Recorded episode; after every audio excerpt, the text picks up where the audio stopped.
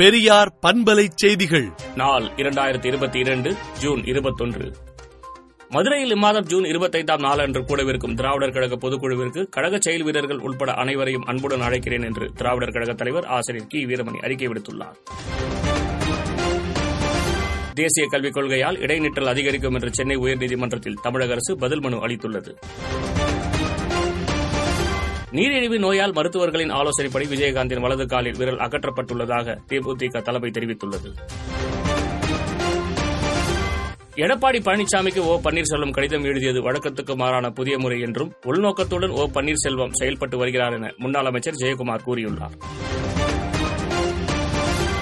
பத்து மற்றும் பன்னிரெண்டாம் வகுப்பு மாணவர்களுக்கு வரும் இருபத்தி நான்காம் தேதி முதல் தற்காலிக மதிப்பெண் சான்றிதழ் வழங்கப்படும் என அறிவிக்கப்பட்டுள்ளது. ஜனாதிபதி தேர்தலில் முன்னாள் மத்திய அமைச்சர் யஷ்வந்த் சின்ஹாவை பொது வேட்பாளராக நிறுத்த எதிர்க்கட்சிகள் முடிவு செய்துள்ளது.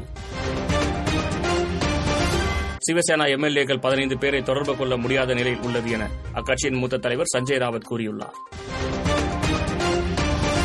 நேஷனல் ஹெரால்டு வழக்கில் ராகுல் காந்தியிடம் அமலாக்கத்துறை நடத்தும் விசாரணைக்கு எதிர்ப்பு தெரிவித்து காங்கிரஸ் தலைவர்கள் மற்றும் தொண்டர்கள் டெல்லியில் இன்று பேரணி சென்றனர். தைவானுடனான பதற்றத்துக்கு மத்தியில் ஏவுகணை இடைமறிப்பு சோதனையை சீனா நடத்தியுள்ளது. அமெரிக்காவில் இசை நிகழ்ச்சியில் நடந்த துப்பாக்கி சூட்டில் சிறுவன் உயிரிழந்தான்.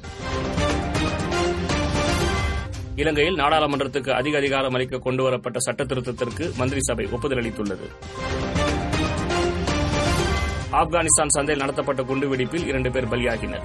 விடுதலை நாளேட்டை விடுதலை டாட் இன் இணையதளத்தில் படியுங்கள். பெரியார் பண்பலை செய்திகளை நாள்தோறும் உங்கள் செல்பேசியிலேயே கேட்பதற்கு எட்டு ஒன்று இரண்டு நான்கு ஒன்று ஐந்து இரண்டு இரண்டு இரண்டு இரண்டு என்ற எண்ணுக்கு பெரியார் எஃப் நியூஸ் என்று வாட்ஸ்அப் மூலம் செய்தி அனுப்புங்கள்.